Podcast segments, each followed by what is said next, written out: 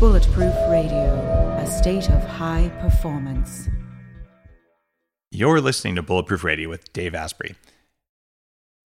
For 25 years, I've had a strong passion for understanding the science behind why we age and what we can do about it. One of the most groundbreaking discoveries in the last two decades is senolytics. Senolytics are plant derived or pharmaceutical ingredients that can help your body drop old, worn out cells. Scientists call them senescent cells, and in my books, I call them zombie cells. As you age, those senescent cells build up in your body. They live for a long time and they eat up your energy. There is a hack for this. It's called Qualia Senolytic. Your podcast sponsor, Neurohacker Collective, created Qualia Senolytic. It eliminates those zombie cells and has a clinical study that supports its effectiveness. I really felt a difference in how my body moved after just a couple months on Qualia Senolytic. It's upped my energy level even more, and my joints feel really good.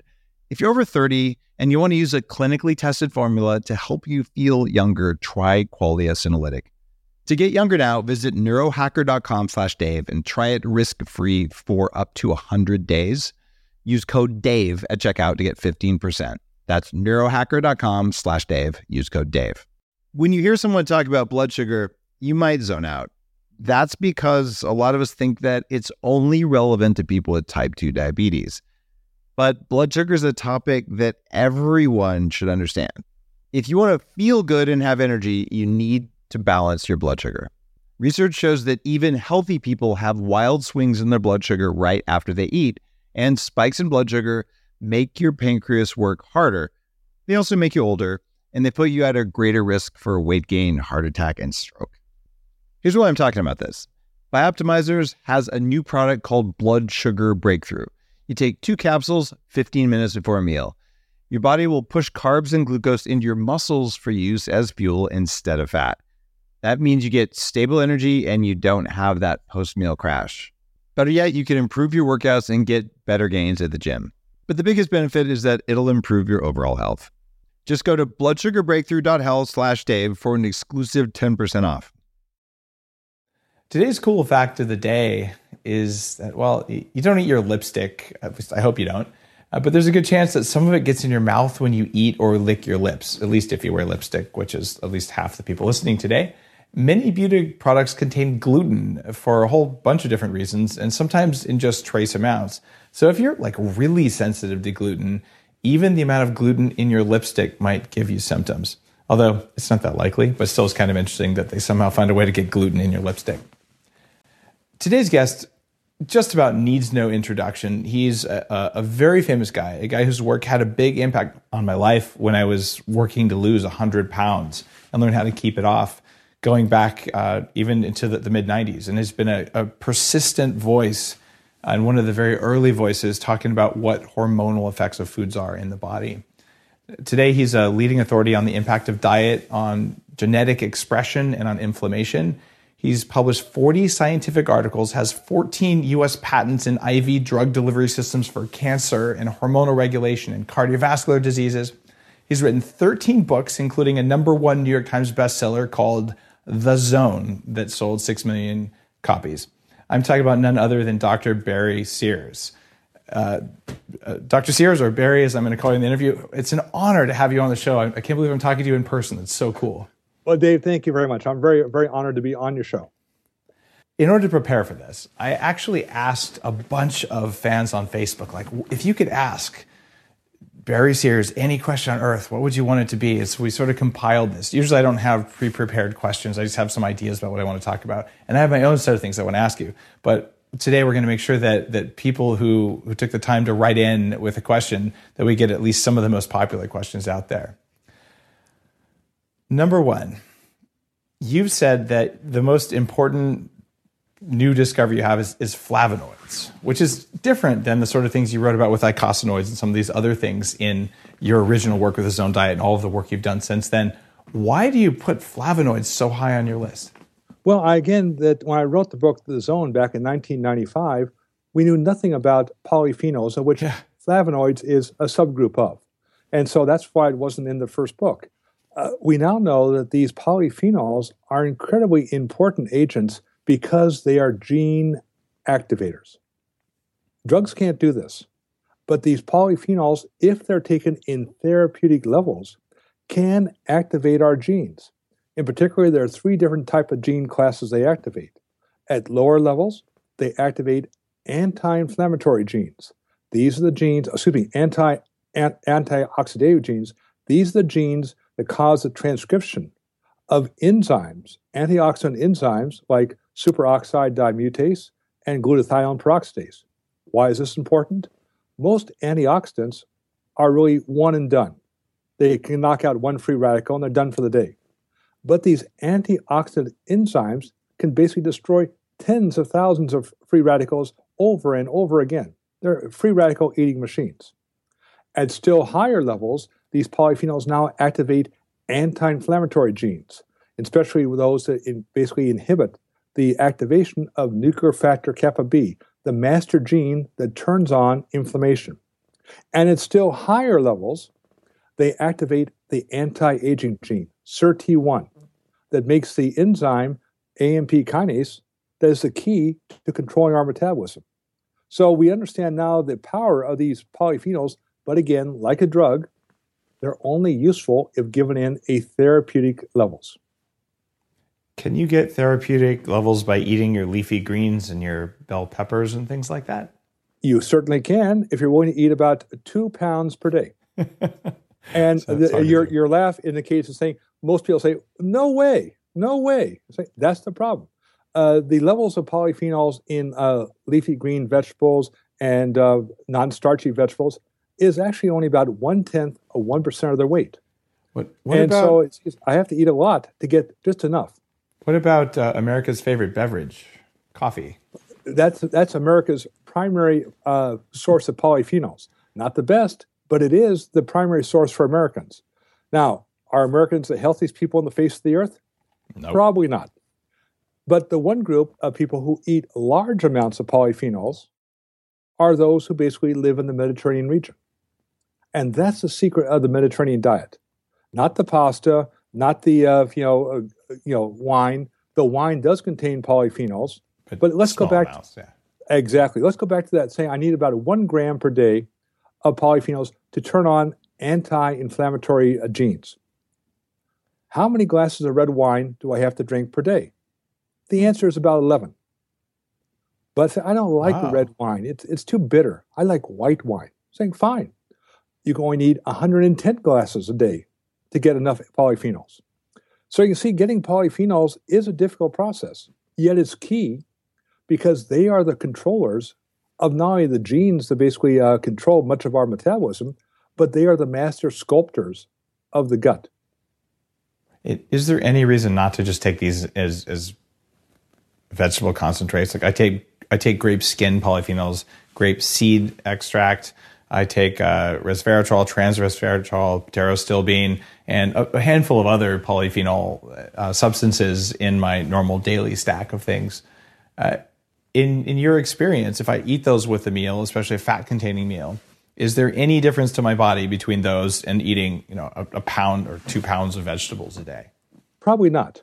But there is so either. I'm, I'm happy you said that though. but but there is a difference in bioavailability. Even adding yeah. the fat, all the polyphenols you mentioned are incredibly water insoluble.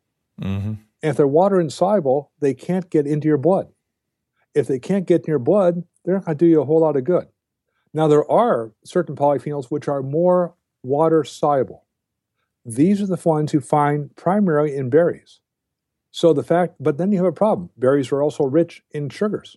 Yep. So you have a, a, a between a rock, rock, and a hard place, and that's why concentrates, concentrates of uh, polyphenol sources, which have been now stripped out of non uh, biologically active materials and stripped out of carbohydrates, become a very, very excellent source to maintain the levels of these uh, key ingredients we have to have on really a daily basis. One of the other guests on, on the show, Alberto Villoldo, who's a, a cultural anthropologist who, who got to start finding drugs in the Amazon 25 years ago. And it, very unusual shaman because we're talking about mitochondria all the time. but he recommends doing things with, with high amounts of, of polyphenols only for like three, four days a week, taking a couple days off to basically keep your body from getting attenuated to having these substances so your antioxidant enzyme systems get stressed naturally. Are you a fan of cycling your polyphenols or do you take polyphenols every day? Every day. And the reason okay. why, because the half life of polyphenols, one, they're not very well absorbed. So you have to take a lot just to try to get into the blood. If they get in the blood, their half life is incredibly short, measured in hours. So they have only a very limited ability to basically active, you know, do their of activation of the genes, and then they're gone. And the genes they're activating are the ones you want turned on all the time. Are coffee polyphenols water soluble? Uh, no, and they're somewhat water soluble, but by the time you get coffee, uh, the green coffee bean mm-hmm. is very rich in polyphenols.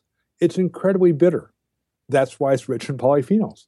When you roast the coffee, you release the flavor, but you destroy a lot of the polyphenols. The same is true of chocolate. The, uh, the cocoa bean itself is very rich in polyphenols, but once you start to ferment it and roast it to release the flavors, you destroy, begin to destroy many of the polyphenols. With bulletproof coffee beans, we do a, a medium roast to help preserve the integrity of some of those. And, and, there's an argument for a darker roast as well because you have more chlorogenic acid, which has other health effects that aren't isn't polyphenol driven. And it's one of those like you want both, but man, how do you get both in one cup of coffee? It's probably two different ones. You're trying to maintain a zone, aren't you? well said. And, and, and, and that's the secret. You know, in nutrition, nobody's wrong, but they're often not completely right. Everybody's like 12 blind men trying to describe an elephant. They're all partially right. But nutrition is incredibly complex. Uh, you know, I stand back after spending you know 40 years in this area, I say, just in awe of how complex it is and really how little knowledge we have. But you know, you have certain primary things that um, you have to follow through. You need adequate protein on a daily basis. You need adequate uh, essential fats. Without them, you can't live. You need adequate levels of polyphenols. I consider polyphenols in, within 10 or 15 years will be considered essential nutrients, essential for human health. Now you try to get them all together with the least amount of calories and the best hormonal response. Right. And you say, oh my God, this is so hard. It's taking all the fun out of food, except food is far more powerful as a drug than you'll ever achieve because food can affect hormones, food can affect the expression of our genes. It's really gene therapy in the kitchen. Well, there's something very interesting happening in the food industry. So I make a, uh, you know, coffee and, and nutritional oils and, and protein powders and things like that. And I'm aware of some of the effects uh, that they have. Even when I have studies uh, using my stuff, I'm not allowed to talk about the studies because they manufacture them. Uh, because I'm not a drug company, I'm a food company, right?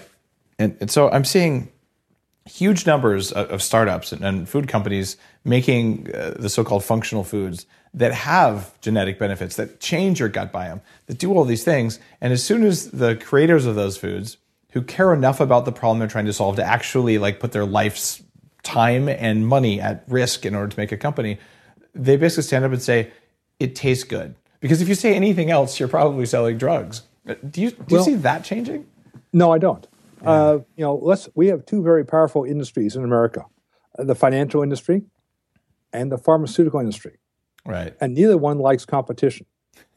so that, uh, that, I think that you will not see that change. Uh, what does require, uh, you know, the problem is you have to do more clinical research.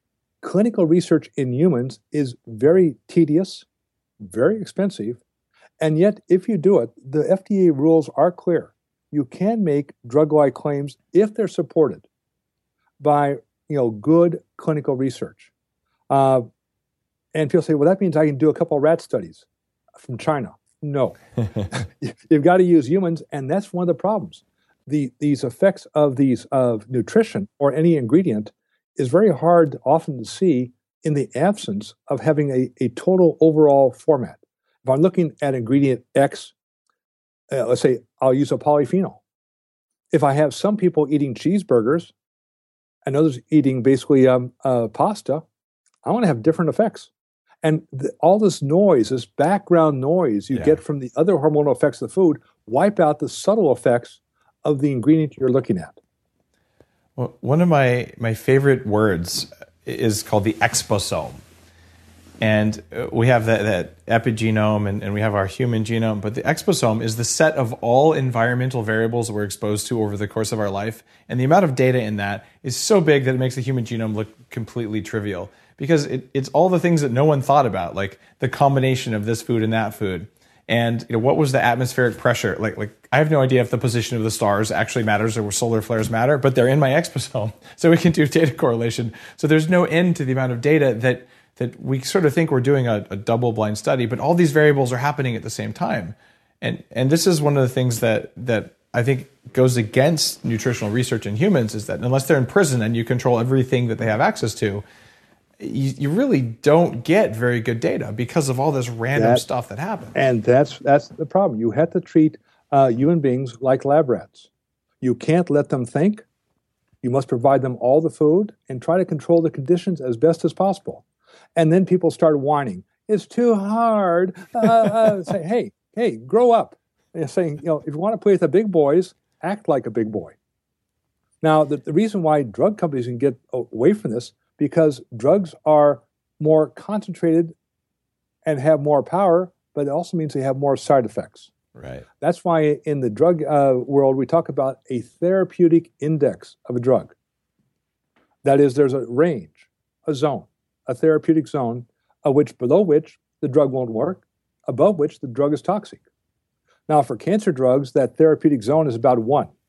T- cancer drugs are about as toxic as they are basically um, useful. So that's why our war on cancer has failed for the last 45 years. But uh, again, under the right circumstances, and I've published studies, I've done this type of, you know, treating humans like lab rats, you can get very consistent results. Uh, and one of the best ways of doing this are doing crossover studies, where now you're taking into account the, uh, the, the lack of genetic variation using each individual in basically over and over again. There are more complex studies than double blind placebo, but here's your typical nutritional study coming out of Harvard Medical School. You get a lot of fat people together, you split them in two groups. One group you give them, here's a diet book of X, here's a diet book of Y, read the books, and come back two years later. You say, you gotta be kidding. You gotta be kidding. And then they say diets don't work. Of course they work, but they only work if you're taking them at, at the right dose at the right time. Okay, that, that makes a lot of sense. Uh, what about, uh, like, like for instance, on the zone diet, you have specific percentages of macronutrients for a meal. And uh, I'm, I'm wondering, I, I'm finding men and women seem to have different requirements uh, for carbohydrate on average, not always. Like, like some people, have you noticed something like that, or, or is it pretty much like like the the standard uh, macronutrient ratios are, are pretty much fixed? And you've spent you've seen a lot more people than I ever have. You know, on, I think on page um, 82, I said, here's the, the average ratio.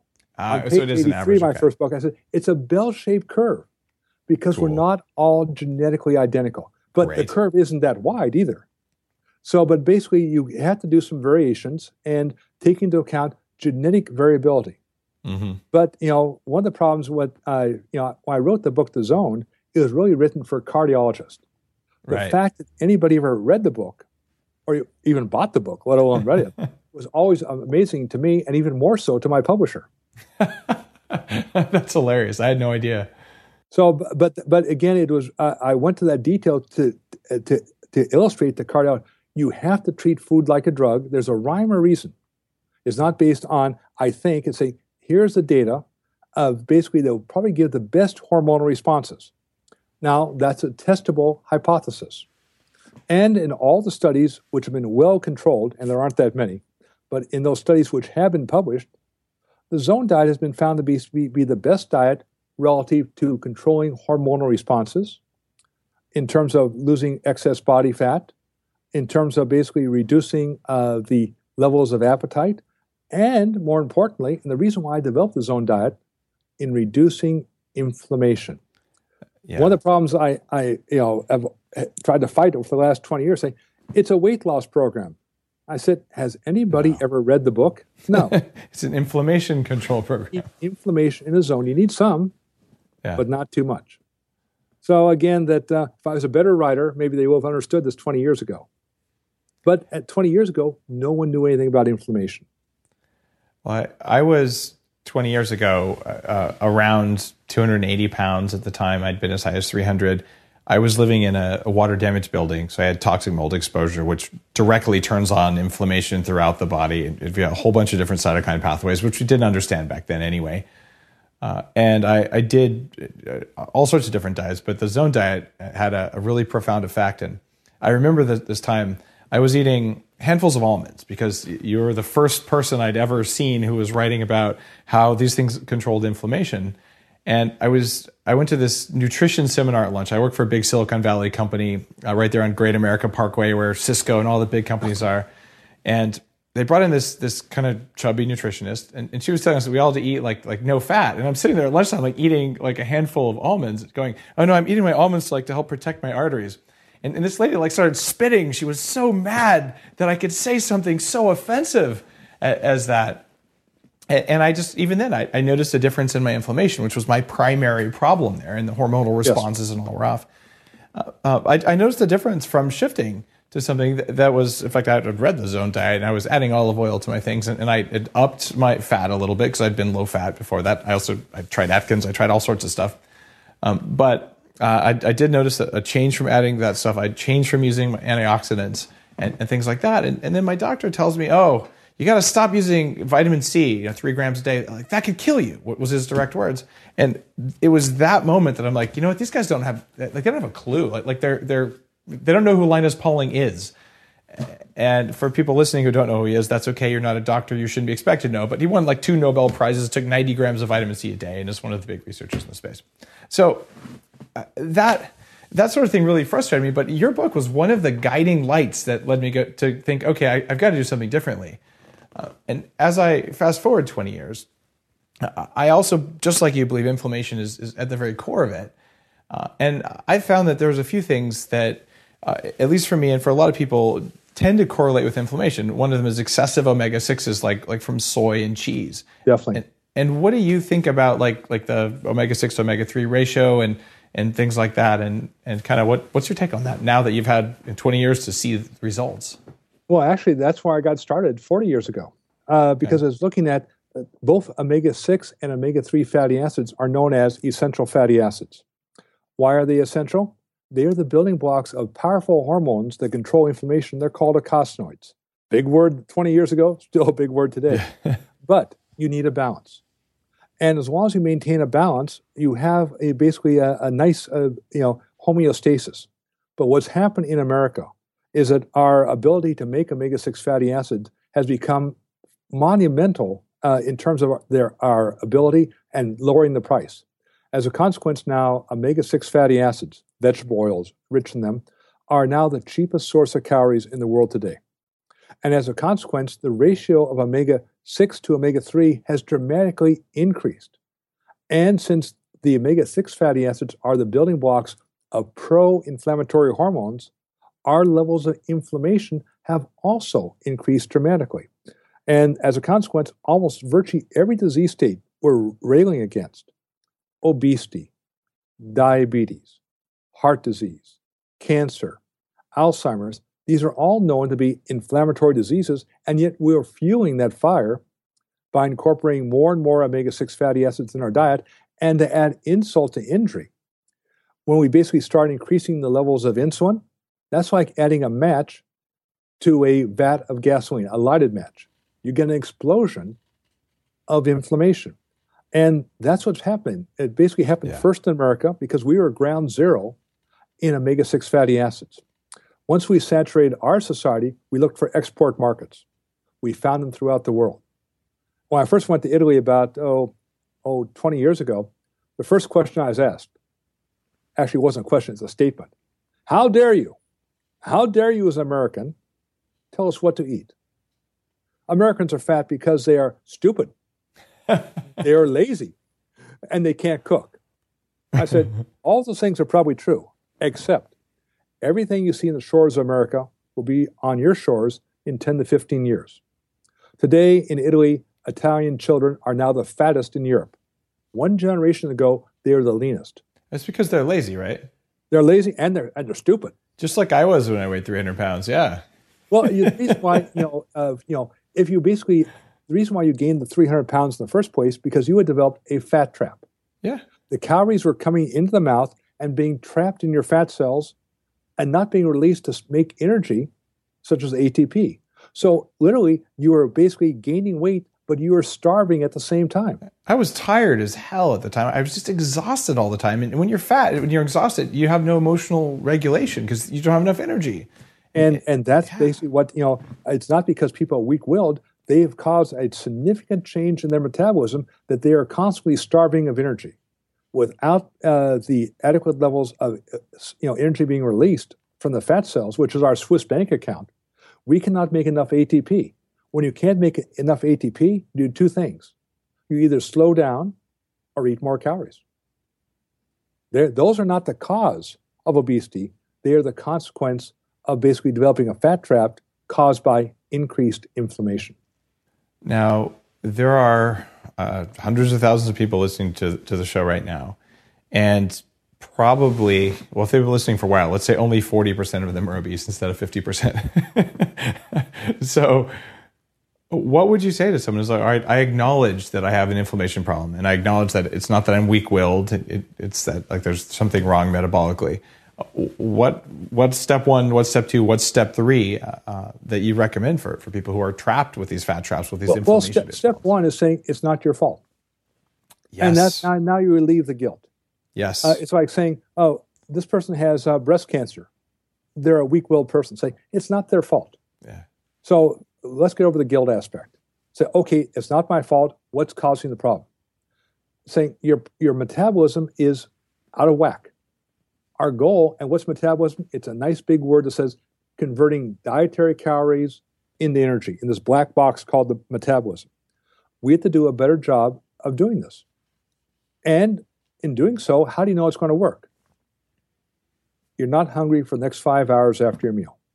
That's your sign from God you have rectified your metabolism. I say, well, I mean, God wants to, will speak to me? Yes. If you just eat the right thing, and how do you know? Look at your watch five hours after your last meal. If you're not hungry, your last meal was hormonally correct for your biochemistry and your genetics. People don't eat that many things. They eat maybe 10 different meals their entire life two different breakfasts, three different lunches, and five different dinners. And they go out to restaurants, they go to the same restaurant over and over again, maybe five restaurants. The menus are very large. They eat the same thing over and over again. We're, we're creatures of habit. So you keep adjusting the things you eat at home and the things you eat out until the watch says, I'm not hungry. Now you so five, now I found the right mechanism for myself. Five hours. That's the and secret. Now, something that blew my mind when I was developing Bulletproof Coffee, and, and Bulletproof Coffee is grass-fed butter, special coffee that doesn't have some toxins that affect mitochondrial respiration that, that come from fermenting coffee, and brain octane oil, which is a, a, purified. It's one of the four kinds of MCT that raises ketones. Usually within a half hour, you can get your blood ketones up enough to suppress uh, ghrelin and to, and to turn on CCK. These are hunger hormones for people listening who aren't biochemist nerds. And uh, when I do that, the first day with someone, the odds are they're going to go five hours. But it's not really a, a complete breakfast. It, it's almost like a form of fasting. There's only fat. There's no carbs. There's no protein. It's just fat, some polyphenols from coffee. But the hormonal response is so strong and so sudden that if, if you can't do five hours after that, like something's very broken. What do you think of an approach like that? And it's okay to be really critical of it. Like I, I you're a very learned guy, and I, I like. What, what's your take on that? Is it, is it a hack because it meets those requirements in almost everyone? Oh, it does. But uh, again, we go back to the earlier aspect. We have to have adequate levels of essential amino acids in the course yes. of the day. We have to have adequate levels of essential fatty acids in the course Correct. of the day, and uh, enough uh, and the right balance of those to maintain insulin in a zone. Now, you're quite right. The fat will have no effect on insulin. Uh, the medium chain triglycerides were actually uh, developed first at Harvard Medical School back in the 80s for treating burn victims. Right. Now, how they work, it's unique because they are the medium chain triglycerides are relatively water soluble. They enter into the uh, bloodstream through the portal vein. they go directly to the liver and they're metabolized there on the spot. But to do so, they wipe out all the stores of glycogen. That's why you get the ketosis very quickly. But now you have no reserve levels to basically uh, maintain blood sugar levels for the brain, the only organ that, that can basically use uh, energy. How do Now, they? how do they wipe out glycogen? I, I because again, of the, the, the burn the, the, the fatty acids, because the short chain fatty acids are also very effective surfactants. They Okay. dissolve membranes. So there's a good reason that say you're in here, but you're out of here. We're going to convert you to CO2 and water as quickly as possible. Okay. To do this, we need some carbohydrates. So that's why they induce the ketosis. They take the reserves of the glycogen. Now, that's okay. You'll get the five hours, no question about that. But, and studies at Harvard Medical School have shown this, if you maintain a ketogenic diet, what occurs after about an adaptation, after one or two months, is that you start to increase the levels of cortisol. Yes. If you're not going to basically put enough carbohydrates into your mouth, the brain will say, so now his buddy Mr. Cortisol to start tearing down muscle mass to make glucose for the brain. This is why even during starvation diets, uh, when you're bringing in no food, that the blood sugar levels never really drop below, uh, say, maybe about 60. They're very low, but they don't go to zero because the body is now uh, using a countervailing hormonal response and then has in- increased production of cortisol. And there's also a corresponding decrease in thyroid hormone production. Yes. So uh, what you're looking is for that sweet spot. So, you know, I'm using the bulletproof uh, coffee with the um, uh, you know, the medium chain triglycerides as an early morning drink.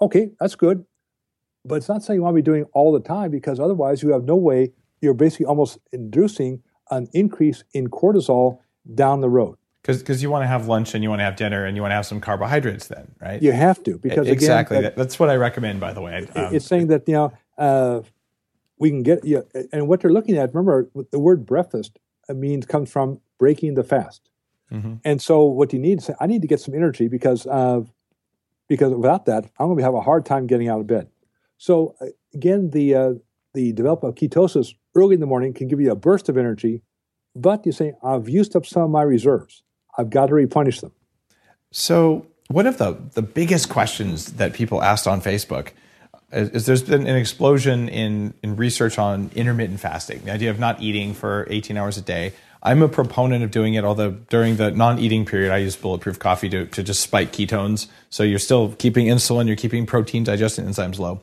But uh, let's set aside the bulletproof version of that when you look at the zone principles and and the 40 30 30 uh, idea and you look at that in the context of intermittent fasting are you uh, a fan of intermittent fasting uh, not a fan of it or sometimes sometimes but like many people ask this question so what, what's your take on intermittent fasting i'm, I'm dying to know this Well, the, the take is that the, the uh, published studies have looked at a meta analysis of intermittent fasting versus low calories, saying there doesn't seem to be much of a difference. Now, because it is a calorie, still is a calorie. Calories do count. Uh, if I, I'll use an example. Let's say that uh, if I have a diet where I'm just loading lots of fat into the system, I have no reason to release my stored fat from the adipose tissue because that fat in the bloodstream can now be go directly to the mitochondria in the uh, liver and also into the um, uh, muscles to make ATP. So again, that you know, to really basically live longer, you have to restrict calories. Uh, to lose weight, you have to restrict calories. Now, you want to do that without hunger and without fatigue. Does that mean the converse though that that to lose weight you have to restrict calories does that mean if you restrict calories you'll lose weight No, okay No. that's really for people listening that's a huge difference okay it's a it's a very that's what when we say you have to restrict calories. But I said you can never be hungry and never be tired. You can never be tired because you have to be able to make con- you know adequate levels of ATP. You can't be hungry because you're keeping your hormones in that zone. So now that's why a calorie is a calorie, but not in terms of hormonal responses. So that now we have say you have to restrict calories, but you have to keep your hormones in that zone to allow you to function in the highest levels of efficiency. And that's my definition is the maximum conversion of dietary calories to ATP. And then you have a system you can follow for a lifetime. There are various substances that enhance ATP production. Uh, or actually, you can get straight ATP and, and, use it sublingually if you want to. Uh, what role do those have to play in that equation or in human performance? I, I think a fairly small role. Uh, the body is an amazingly efficient machine, uh, but uh, ATP is interesting because the, any st- any cell in the body will only store about 10 seconds worth of ATP. Right. You have to make it on demand. And you never know when that demand is going to be. So basically, the body has an ability to say, I can't store ATP. I, I, I, can easily store excess fat in the adipose tissue, but I can't store ATP, but I can make it on demand. And uh, now I have to basically call in a wide number of different me- me- mechanisms to do that to maintain myself. Primary, the heart. You know, you think about muscles, there's basically the super muscle Yeah. that keeps on pumping day in, day out, and without a, us paying attention to it, but it's consuming massive levels of ATP. Likewise, the brain is basically a, a basically an, a glucose hog because it needs that to make the ATP to keep it going. So there, there's a lot of, of you know nuances, but in reality, your grandmother was at the cutting edge of 21st century biotechnology. She told you four things. She said, eat small meals throughout the day. Why? Food was very expensive in those days, and therefore you can only have small meals. Two, she said, have adequate protein, and ideally throughout the day. And not only adequate protein, but adequate protein rich in leucine. Of the 20 amino acids, only one, leucine, can activate another gene transcription factor called mTOR that makes muscle. And she also said, you basically have to, you can't leave the table until you eat all your vegetables. Why? They contain the polyphenols and the fermentable fiber your guts need. And the last thing your grandmother told you, you're not going to leave the house until you take your tablespoon of cod liver oil. Now, everything she said was right now at the forefront of biotechnology. Wow, she was really smart. No, she was really at the, you know, the uh, really the accumulation of millennia of observations of what works and what doesn't. And we've let the wisdom of those observations of, you know, since the beginning of human history 200,000 years ago, go by the wayside after World War II in our, really our, you know, going after cheap food. It opened the Pandora's box. Industrialized food say, we can give you food that's incredibly tasty, incredibly cheap, but there'll be some collateral damage. We're seeing it right now. Not collateral damage of obesity, but the collateral damage, and this goes to your other question about the, um, the environmental factors, but basically altering our gene structure. Not altering the gene structure, but the expression, and really at the epigenetic level. And this becomes a very, very scary aspect because, again, we are witnessing the de evolution, I believe, of the human genome. And this is what's called transgenerational epigenetics. And basically, this is why each generation is getting fatter. Why? Because the these changes in the you know, epigenome is now being carried forward and amplified from one generation to the next. My, my first book is called The Better Baby Book. And it was what do you do before you get pregnant to prevent that effect so you can have smarter, happier kids? And I, I did it for my, my own family because my wife was infertile. She had PCOS when she was 35, and we had our kids at 39 and 42 uh, without using all the fertility drugs and things like that, using um, this amazing drug called food, as you called it, and turning off inflammation, turning down fungal stuff that, that is correlated, and then trying to send that signal uh, to the to, to my wife's body so that it, it'll select the right egg, basically that says, all right, uh, this is an environment where there's adequate fat, where there's adequate antioxidants, where there's enough calories, enough bioavailable calories, where you can select for uh uh someone to thrive in that versus selecting for a, an energy famine uh, or a highly stressed world. And I, I can't tell you with an A/B double-blind study that that works. It's kind of hard to do that with pregnancy. Well, But it's hard I to think do. it. Actually, we're doing those studies actually right now in Italy.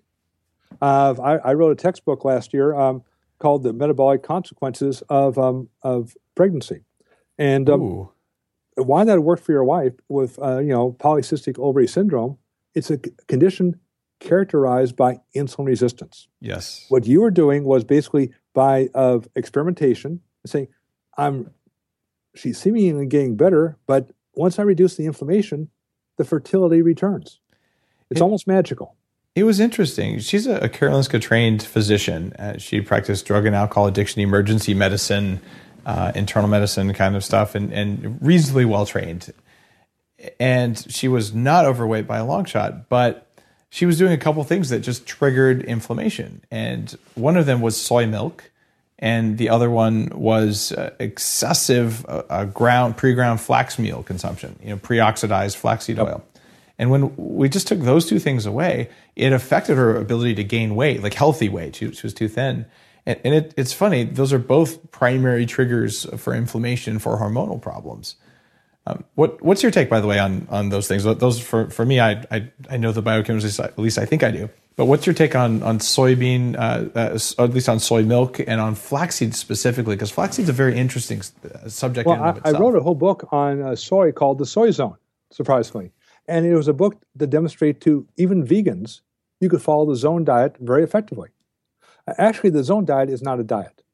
What it is, it's a blueprint Mhm. of how to balance your plate. It brings peace to our time because it, it's, it's a dietary blueprint that basically says whatever your dietary philosophy, you can follow it. Because it's simply saying take two thirds of your plate and fill it with colorful carbohydrates. They're called fruits and vegetables. That is universal between a vegan, a lacto ovo vegetarian, a paleo, or an omnivore. So the only sense of contention is the last third of the plate. It has to be protein. If you're a vegan, your choices are somewhat limited, but you can do it. If you're a lacto ovo vegetarian, you have much greater choices. Uh, a paleo advocate, you basically take out certain aspects. If you're omnivore, you have complete freedom. But other than that, one third of the plate, which basically is driven by dietary philosophy, the plates are all identical. And now going back to uh, the soybean, there are a lot of anti-nutrients in soybean. It is not it is not benign. I went through that book and said there are some good points about soy protein, but only if you remove all of the anti-nutrients, which are massive, and because they can also have hormonal effects, especially on inhibiting thyroid binding. Yes. And uh, I had the, the experience with my own daughter, uh, who basically uh, she couldn't. Uh, my wife was having trouble getting enough breast milk for her, so we went to uh, formula milk. She couldn't handle the um, uh, formula milk, so we went to soy milk. And ten years later, she developed severe hypothyroidism. Yeah. So again, uh, I say it's okay if you're able to basically take all these anti-nutrients out, and it's tough. Uh, as far as flaxseed, when you grind the flaxseed, you're exposing it to oxidation, Yes. and flax seeds oxidize very quickly, and an oxidized fat is incredibly toxic because it's going to set off a complete uh, series of inflammatory responses. So, you know, going back, you say at the molecular level, the two things she did removed possibilities of hormonal disruption and increased inflammation. That matches uh, my understanding of things really well. I have also read, and, and this is not well uh, well publicized, but I it, it looks to be true uh, based on a couple of studies I came across. When you look at the amount of these phytoestrogens, these the things that are estrogens that are made by plants, soy is a primary source of them, as I'm sure you know. But flaxseed oil, or at least flax seeds themselves, are are substantially higher in phytoestrogens than than even soy. But it's sort of like baked into everything as sort of a panacea. And I look at like baked flaxseed and I go, why would you do that? Because the, the oil in that thing is, is clearly damaged at this point because it's unstable just in air. Uh, are you an advocate of, of flax in, under any circumstances? Not really. Yeah, me I mean, either. it- Okay. it- it's uh, you know the the flax. You know the flax is rich in a short chain omega three fatty acids, and say, oh, this is good. Say, except they have no anti-inflammatory properties unless they're transformed into the longer chain omega three fatty acids found in fish. Mhm. Now, fish can't make these, but they simply accumulate algae. It's pond scum that basically gives us a, one of the gifts of life.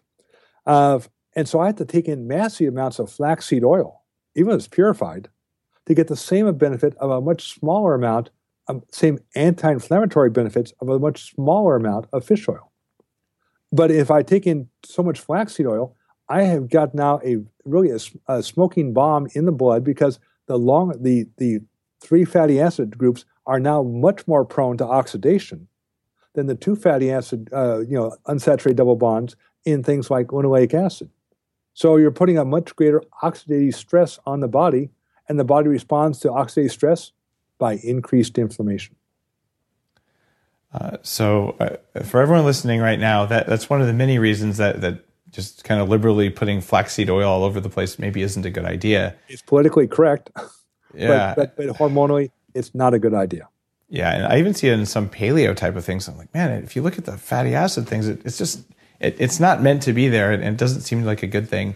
Uh, what about chia seeds? Uh, what, well, chia seeds chia? are the flaxseed of uh, South America.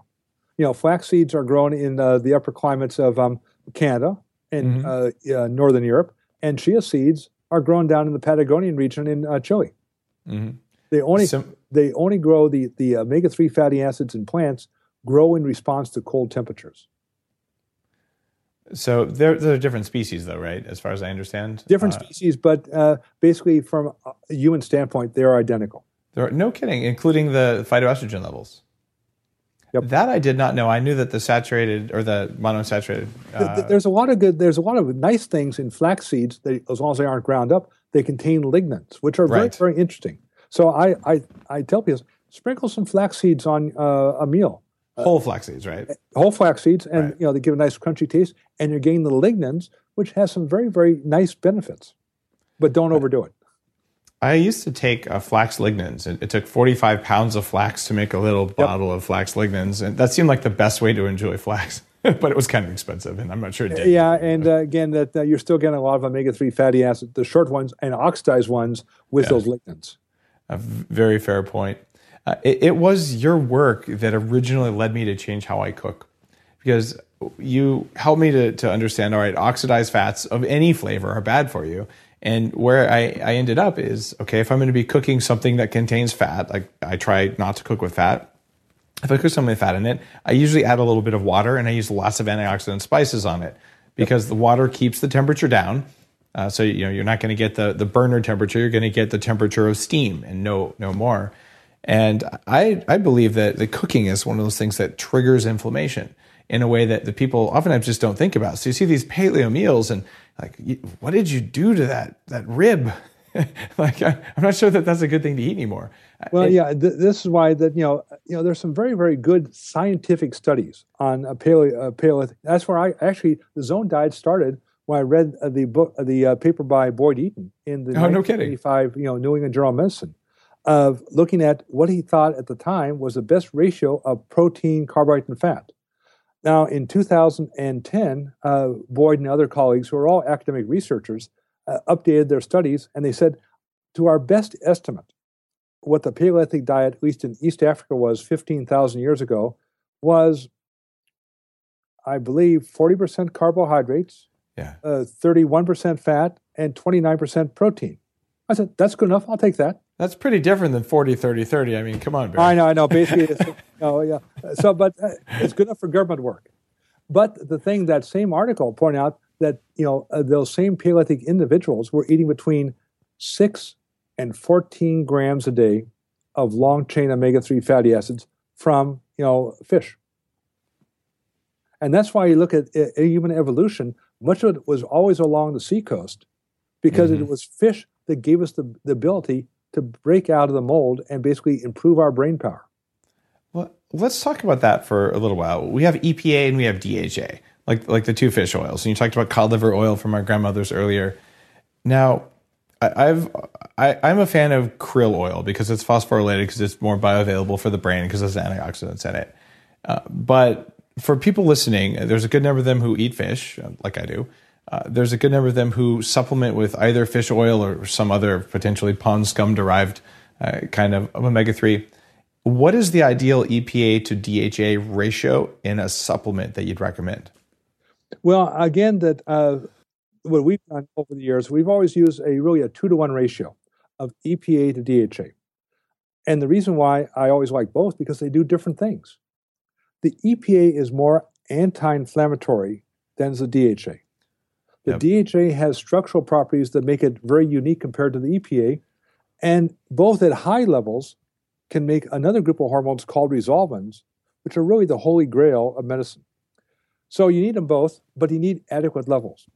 What I try to do is not say how much you should eat, but tell people the blood will tell you. This is not a guessing game. Take a blood test. Now, people hate to take blood tests. Why? It hurts. That's why most people have their annual physical every five years. but now that's why we, uh, we've developed a finger stick test, a drop of blood. You can measure now all the fatty acids. But we look for the ratio in a drop of, EPA, blood, DHA, but of arachidonic acid to EPA. Yeah. That's the marker of inflammation. And your goal is to keep it between 1.5 and 3 because Okay. that's the sweet spot of controlling inflammation. You, For example, the average American is 18, which explains why our healthcare costs are so high. you just read my mind. My next question was going to be if I measure my blood and I look at my omega 6 to omega 3 ratio, uh, what should it be? And you said between 1.5 and And three. And 3. But that that is but really look at the ratio of arachidonic acid, which is the precursor of the hormones, the direct precursor, and EPA, the direct precursor of the Okay. anti-inflammatory hormones. It's a different number then because it, it's just of one of the things. And and it, for supplementation use, you do, do two EPA for one DHA. Yes. But, And but again, the key is not looking so much at the ratio, but you need adequate levels of both. And that's why basically you're titrating the goal. Just like you do with statin, you titrate the goal. How much statin should I take, doc? Well, let's check your blood. If it's Yeah. uh, too high, I'll give you more statins. Of course, more side effects, but more statins. and the same is true of omega 3 fatty acids. How much should I take? The blood will tell you. What if you get too many though? I, I mean, like, there are some people saying too much fish oil can mess you up, and I've seen it happen. Like, like how do you know when you've got too much? Well, there's two things about fish oil. One, most fish oil on the market is basically unsuitable for human consumption. Correct. They make, they make flaxseed look good. And two, can you take too much? Of course you can. Uh, actually, a very good study is called the JELIS study. Some 18,000 Japanese who already had a low ratio, and they're all taking statins, but they took more fish oil, half did. And by, ta- by lowering their ratio from 1.5, which you find in the Japanese population, to 0.8, you saw a significant improvement or significant reduction in cardiovascular events, even though they're all taking the statin. But there was an increase in bleeding. So that's why I like to use as a stopgap never go below 1.5, but never go above 3. Now, you mentioned statins a couple times there. Uh, are you a, a, a user of statins? Do you advocate them? Please. No, I hate statins. I Okay, you, had me scared for a minute there. I was like, oh man, I, I don't have a guy who's still promoting statins on my show. Like I would if you had a good argument, but okay. Uh, I have no good arguments whatsoever. Uh, the statins, you know, are the only drug known in the medical science that can increase the production of arachidonic acid. yeah. Uh, this is why cardiologists love statins, neurologists hate statins. Statins were uh, poised as a, you know, using an edge you know, for the drug companies, very effective. If your cholesterol levels are high, you're going to die. Now, it's not true, but it's a great, a great ad. Uh, but the fact is that statins were not the first drugs to lower cholesterol. They were the 19th. The, the first 18 all lowered cholesterol, but they increased mortality. Somehow statins say, oh my God, it didn't increase mortality and we actually lowered cholesterol. It works. Uh, it turns out that um, the reason why, because it turns out the statins had an unknown side effect. They're also anti inflammatory drugs. Yep. So that uh, that's the reason why they work. But even today, people taking statins, they'll have uh, between a 10 to 20 percent chance of getting a heart attack within the first year. They're not because of mito- because of mitochondrial poisoning, basically. It's, you know, th- these are you know these are nasty little drugs. And again, the most common side effect uh, is again loss of memory, besides the, the Yeah. muscle weakness. So uh, they have, but the marketing has been superb. The scare tactics have been uh, amazing. There- There's one statin drug that I absolutely love that really helped me to, to feel amazing. It was the first statin drug ever discovered. It's called nystatin. Yep. and it's an antifungal agent that isn't absorbed and doesn't have a mitochondrial effect. But every statin drug there is is a potent antifungal. Which is a very interesting side effect because if you have a fungal infection, depending on the type of fungus it is, your body will raise cholesterol as a way to help escort those fungal borne toxins out of the body. Uh, and I'm not saying that's the primary reason they work, it's not, but it, it, it's an interesting thing that there's these little angles to the drugs that's just not known. But I do know that affecting the, the fungus growing in the gut can have a profound effect on weight loss. Oh, no, no question. And now, now, now we come to the whole area of gut health. Yeah, let's uh, talk about that. Yeah, uh, Hippocrates said this, you know, 2,500 years ago. He said two things: let food be your medicine, mm-hmm. let medicine be your food. Okay, what did the old guy know? He also said, you know, all disease begins in the bowel, and he's yes. probably right because again, we now know one of the problems is what is called metabolic endotoxemia. Yes, that it basically very small fragments of bacterial, especially gram-negative bacteria.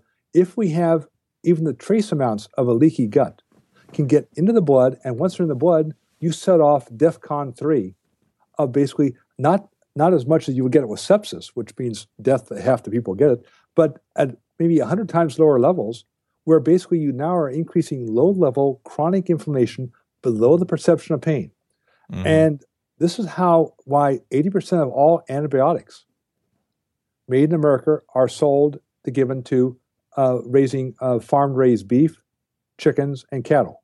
Why? They basically cause dysbiosis in the gut, leading to uh, leaky gut syndrome, where just enough of the gram negative bacteria into the bloodstream to interact with toll like receptor 4 to cause chronic inflammation. And one of the first aspects, you gain weight very quickly. it's, it's worked very well for animals in the last 50 years. It also works for humans. This is one of the primary primary reasons that when people say you know, it's calories in, calories out, you just have to exercise more, and, and you basically you're fat and lazy and have no self control if you're fat. It's, it's, like, look, you can take a cow and you can give them uh, hormones in their ear, uh, xenoestrogens called Zeranol, which come from mycotoxin purified from aspergillus, or you can give them antibiotics, and either one very, very low levels. Doesn't yeah, take yeah, much yeah, very low levels, gives them a 30% increase in feed efficiency, which means the cow got fat on 30% less calories, which is impossible if it's calories in and calories out. Like, how is this happening? Somehow well, it is. This is the complexity of nutrition. Yeah. And that oftentimes you grab, you know, people grab on to saying, this is the holy grail. And saying, come on, come on, where do you, you know, this is the 21st century. This is a complex interplay. Yes. But uh, you know, people are looking for the simple answers, and there are no simple answers. Uh, because when we're talking about nutrition, we are talking about really genetic change, genetic change of our genes and epigenetic changes. Uh, this is incredibly complex, but we're understanding now how food can basically turn the change our epigenome very, very quickly, uh, and also affect basically through these gene transcription factors, which are totally unknown ten years ago to turn genes on and off, either to our benefit or to our detriment. And uh, that's why I've had the luxury of being in the business long enough. I guess, you know, if, yeah, as Woody Allen said, you know, you know, sticking around long enough is probably the, the pri- primary cause of success to see things rise and fall. But try to put together an overall view saying, that's why I say nobody's, in the old days, there was myself, Bob Atkins, and Dean Ornish. Yeah. yeah. uh, uh we had Bob saying, you know, carbohydrates are evil. Dean saying, no, fats are evil. I said, guys, maybe inflammation's evil. And I thought saying, hey, this is great. We can be like the three tenors and, you know, take our show on the road. Except Bob Atkins and Dean Ornish hated each other so much. I couldn't keep yeah. up. but, uh, but now we have much more competing aspects because it takes time to basically be aware of all the things which have occurred over the last 30 years, 40 years, 50 years, and put them into perspective. And being open minded that a lot of new things, like I said, polyphenols, mm-hmm. nothing was known about them. Now, uh, when I first wrote the, so I said, okay, that's why I write books because the area of human nutrition is constantly exploding because the area of inflammation is constantly exploding and how the two intersect. And for me, it's, it's just a wonderful adventure that never changes.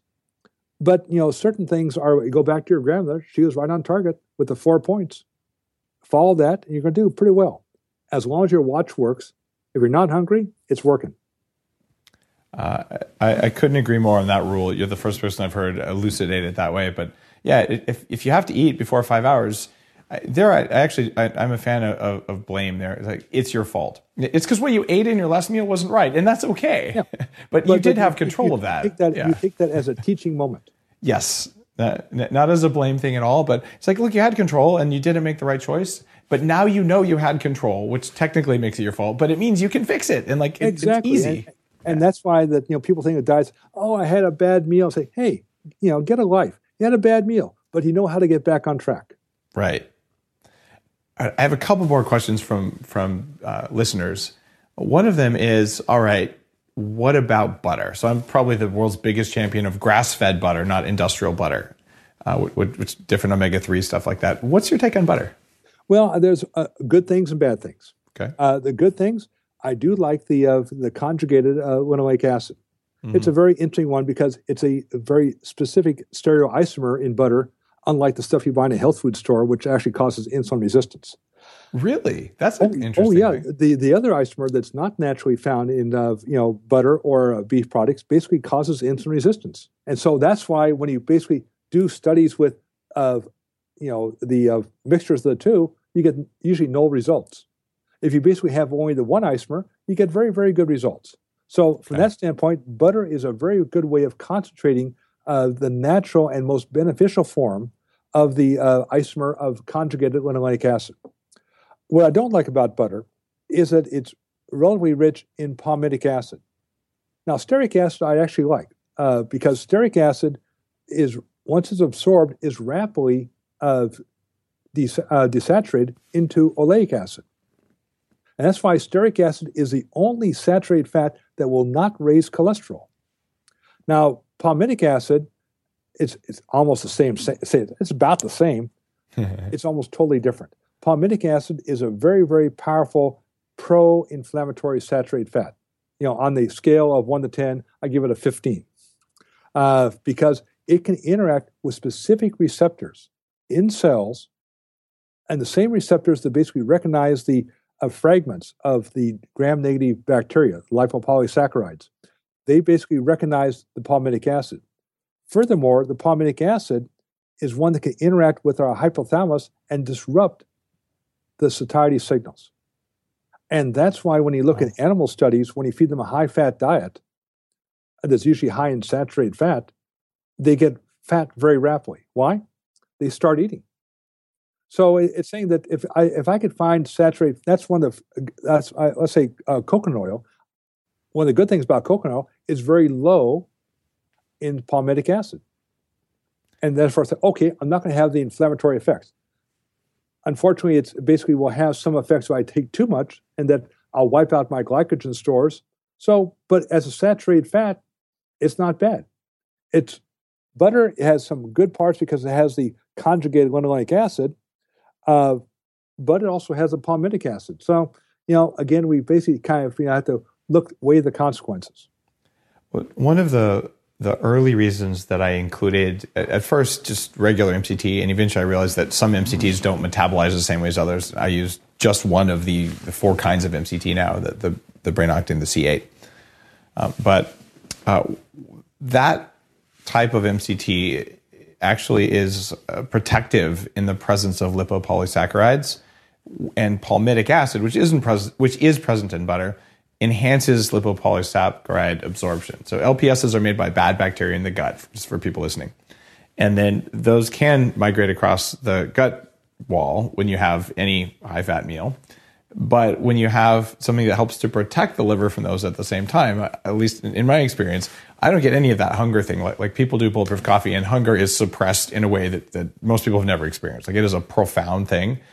But if I do just brain octane oil, without uh, without any other fats, it doesn't seem to work as well. Like you don't get the full satiety. Like you, you get the long lived satiety when you add the butter, and you get the short term like I'm so done from the brain octane.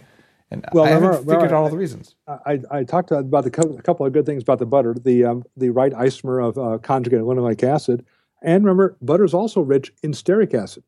Ah, that's true. And stearic acid is once it's converted, is rapidly converted to oleic acid. And so that's why now the oleic acid is then converted to basically the ethanolamide version, which is a very powerful now, you know, satiety hormone. It's not the oleic acid itself; it's only when it's converted to the um, the ethanolamine version of oleic Ah. acid, they can now interact with the hypothalamus and say, stop eating. So it could be a stearic acid effect. Interesting. I, I would love to know all the reasons, and, and there's a bunch of other ones I hypothesized in, in the bulletproof diet. Uh, but I, I do know that, like, wow, weight loss is a lot easier when you're just not hungry. Well, that, you know, that, that, and that's that's the whole secret. You know, our whole uh, of you know mission to basically control obesity, metabolic syndrome, diabetes has failed miserably. yeah. And but the answer is quite simple. If you're never hungry, you eat less calories. You eat less calories, your blood sugar goes down, your blood lipids go down, your blood pressure goes down. But it's hard to eat less calories if you're always hungry and always tired. So the secret, the secret to basically combating all these metabolic disorders is to basically increase satiety. And it basically, so the battleground is no longer the blood, it's the hypothalamus.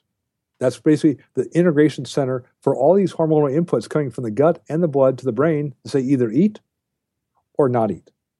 And whoever basically solves this best has solved basically the major uh, you know medical problem of the 21st century. Well, I believe that there's major progress being made, that's for sure. Eh, If there was only one supplement you could take, what would it be? Omega-3 fatty acids. Okay. And, in krill oil, fish oil? What would Well, I wouldn't take them in krill oil for the following reason. Yeah. Um, one, the uh, the krill oil, uh, again, a study uh, published about two years ago by Norm Salem showed that the uh, the bioavailability is about the same when you have equal. Interesting. I haven't seen that one. Okay. Uh, another study came out only two weeks ago of basically made the uh, statement that uh, the krill oil actually increases insulin resistance. Okay, I've got to see this. All right, I'll, I, I'll I'll, that up. I'll send it to you. Okay, thank you. I'd really like that because I'll change my recommendations. It's, uh, a very necessary. interesting study, and krill oil is you know it's it's a little dirty. I mean, people say it's, it comes from the Arctic waters. It has to be clean. Thing uh, because the the krill, which are small shrimp, uh, you know, basically also contain PCBs. Uh, Sure. now, most people don't know much about uh, krill oil production, but um, it's all that not all that dissimilar from soybean uh, uh, lecithin production. You take the krill, you dry them down, you extract them of uh, gasoline, hexane. You take the gasoline extract and then add uh, nail polish remover, acetone, to precipitate out the phospholipids. But some of the phospholipids, but some are monoglycerides and some are free fatty acids. So there's a kind of like a mish there, but you have no way of purifying it. So I think the you know the krill oil story is again we go back to saying you've got to take enough. So again, uh, number one thing is saying let the blood tell you. The blood will tell you how much Okay. you need. And like that. That's why we go back now to personalized nutrition.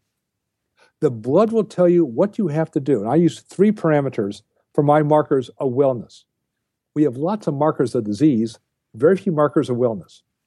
One marker of wellness is the ratio of arachidonic acid to EPA. okay. The Japanese keep it about 1.5, but they are the biggest eaters of fish in the world. And as a consequence, their levels of PCBs in their blood are near the upper limit set by the World Health Organization. Another parameter is the ratio of triglycerides to HDL in the blood. hmm That's a marker of insulin resistance in the liver. Insulin resistance actually uh, manifests first in the liver before other organs like the muscles or even the adipose tissue. And the final one is glycosylated hemoglobin. We think of this as only for diabetics, but actually it's for everyone. Uh, the sweet spot where you want to be that gives maximum longevity is about 5.0. Maybe that's maybe 1% of the US population. They say, oh, if you're Wow. six point, less than 6.5, you're okay. No, you aren't. To get down to 5.0 is really hard work. But you have to basically eat a lot less fructose to get there, right? Well, a lot less carbohydrates. It, less carbs in It's general. yeah. glycosylated hemoglobin. Uh, the the fructose story is one that basically also is uh, not has uh, you know under careful studies is saying, come see, come saw. The, the secret is keep all carbohydrates to a lower level, uh, and you're looking at the glycosylated hemoglobin as your marker, saying that's where I want to be. Depending on what your blood tells you, it tells you what you have to do in your diet to keep adjusting each of those parameters. Because you can't be considered well unless all three of those parameters are in their appropriate ranges. We've said for the uh, glycosylate hemoglobin? About five. And triglycerides, HDL, less than one. For people listening, we'll include the names of all these tests so you can go to the transcript of this episode and get it all. Because I imagine if you're driving right now, you're trying to write all this down and pausing your iPhone. You don't have to do or, that. Or texting, even worse. Yeah, exactly. So, so all of this stuff is there. It's on the website. It's searchable. It, it, it's all right. uh, this this is really precious knowledge, and I do track um, all of those things. I don't know if I do my glycosylated hemoglobin quite as regularly as I should, but I, I definitely track those things. I don't remember my last you're number. You're doing the right thing. You yeah. basically, uh, you have to basically have you know a constant, basically, uh, really way stations to say, how am I doing? How am I doing in terms of controlling my future? Uh, and saying the best marker is my blood. And I'm looking to be, maintain a zone of wellness as long as possible. That is uh, that is a great way of looking at it. And two more questions, and then we're done. One is, and this is from Facebook. What do you think about CBD oil for inflammation? Uh, it's it's interesting because again, it's you know it, it interacts with the same uh, receptors in the brain as endocannabinoids, so that uh, you know it, has some potential benefits, but you know the same endocannabinoids uh, and the, the, CBD would also be likely to do that can cause hunger. That's why one of the first side effects of uh, for those who would actually smoke marijuana in the old days, you got the munchies. Right. And so it's very hard to basically, um, you know, uh, control hunger if you know those, uh, you know, CB1 receptors in the brain are being activated by uh, endocannabinoids or natural cannabinoids. So I think it has some some benefits, but there's still a lot to be seen. Okay, more research there. Cool. The final question is is one that all I've asked all guests on Bulletproof Radio, and I've always learned a lot from this. If someone came to you tomorrow and said, "Look," I want to be better at everything I do in my life. Like I want to kick more ass at everything, uh, not just exercise, not just career, but just just I want to be better in general. What are the three most important things I need to know based on your entire set of experience? Well, I think the first thing of you have to have a philosophy. Okay. And if you don't have a philosophy, uh, you don't have a rudder. So you you can't basically you don't know where you're going unless you have a game plan. And one of the best game plans I think that has ever been developed was really Stoic philosophy. It's been around for 2,500 years. It works mm-hmm. very well. It says you're responsible for everything that happens to you. You're responsible for your own happiness and unhappiness. So having a philosophy is a good starting point. Then applying that philosophy to everything you do. Here's the things you have to do. You have to eat right. And the blood will tell you for doing that. You have to exercise. And you need to have stress reduction. Now, if you can basically do those things, and of the three, the stress reduction becomes oftentimes the most difficult. Why? Yeah. I don't have time to sit in a comfortable chair for 20 minutes and think of nothing. It's an amazingly powerful tool. So it's saying these are the things you have to make time for. Otherwise, your life will be a lot less of enjoyable than otherwise could be. Awesome. Uh, that's a that's a great answer. Uh, Dr. Barry Sears, where can people find out more about your work? Besides, you know, obviously you're easy to find on Amazon, but what website should they go to check out your latest work? Find out probably uh, probably the most probably go to zonediet.com because this will be give you explanations about inflammation and really diet induced inflammation. Beautiful. Well, I I absolutely endorse uh, your work, and you're one of the, the first people to talk about inflammation in such a meaningful way, and it had a profound effect on, on my own thinking and, and on my own uh, path to losing 100 pounds and keeping it off this amount of time. So thank, thanks for your, your life's work. It, it's, it's really made a difference. Well, thank you for the opportunity of being on your show. And congratulations on the excellent work. Losing weight's easy. Keeping it off, that's the hard part. Absolutely. If you enjoyed today's episode, you know what to do. Go out and check out uh, Dr. Barry Sears's work at zonediet.com. Uh, there's a lot of value there and think about what you can do to move the needle in the right way for the three biomarkers he talked about for any of the inflammatory things like homocysteine, Lp-PLA2, C reactive protein, the other things that, that I talk about. Because anything you're going to do that lowers your inflammation is going to make you not just feel better, it's actually going to make you nicer. When you're nicer to all the people around you, well, the first thing you're going to want to do is drink more bulletproof coffee. No, not really. I'm just giving you a hard time.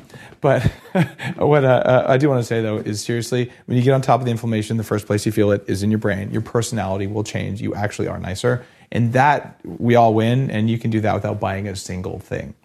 Have an awesome day.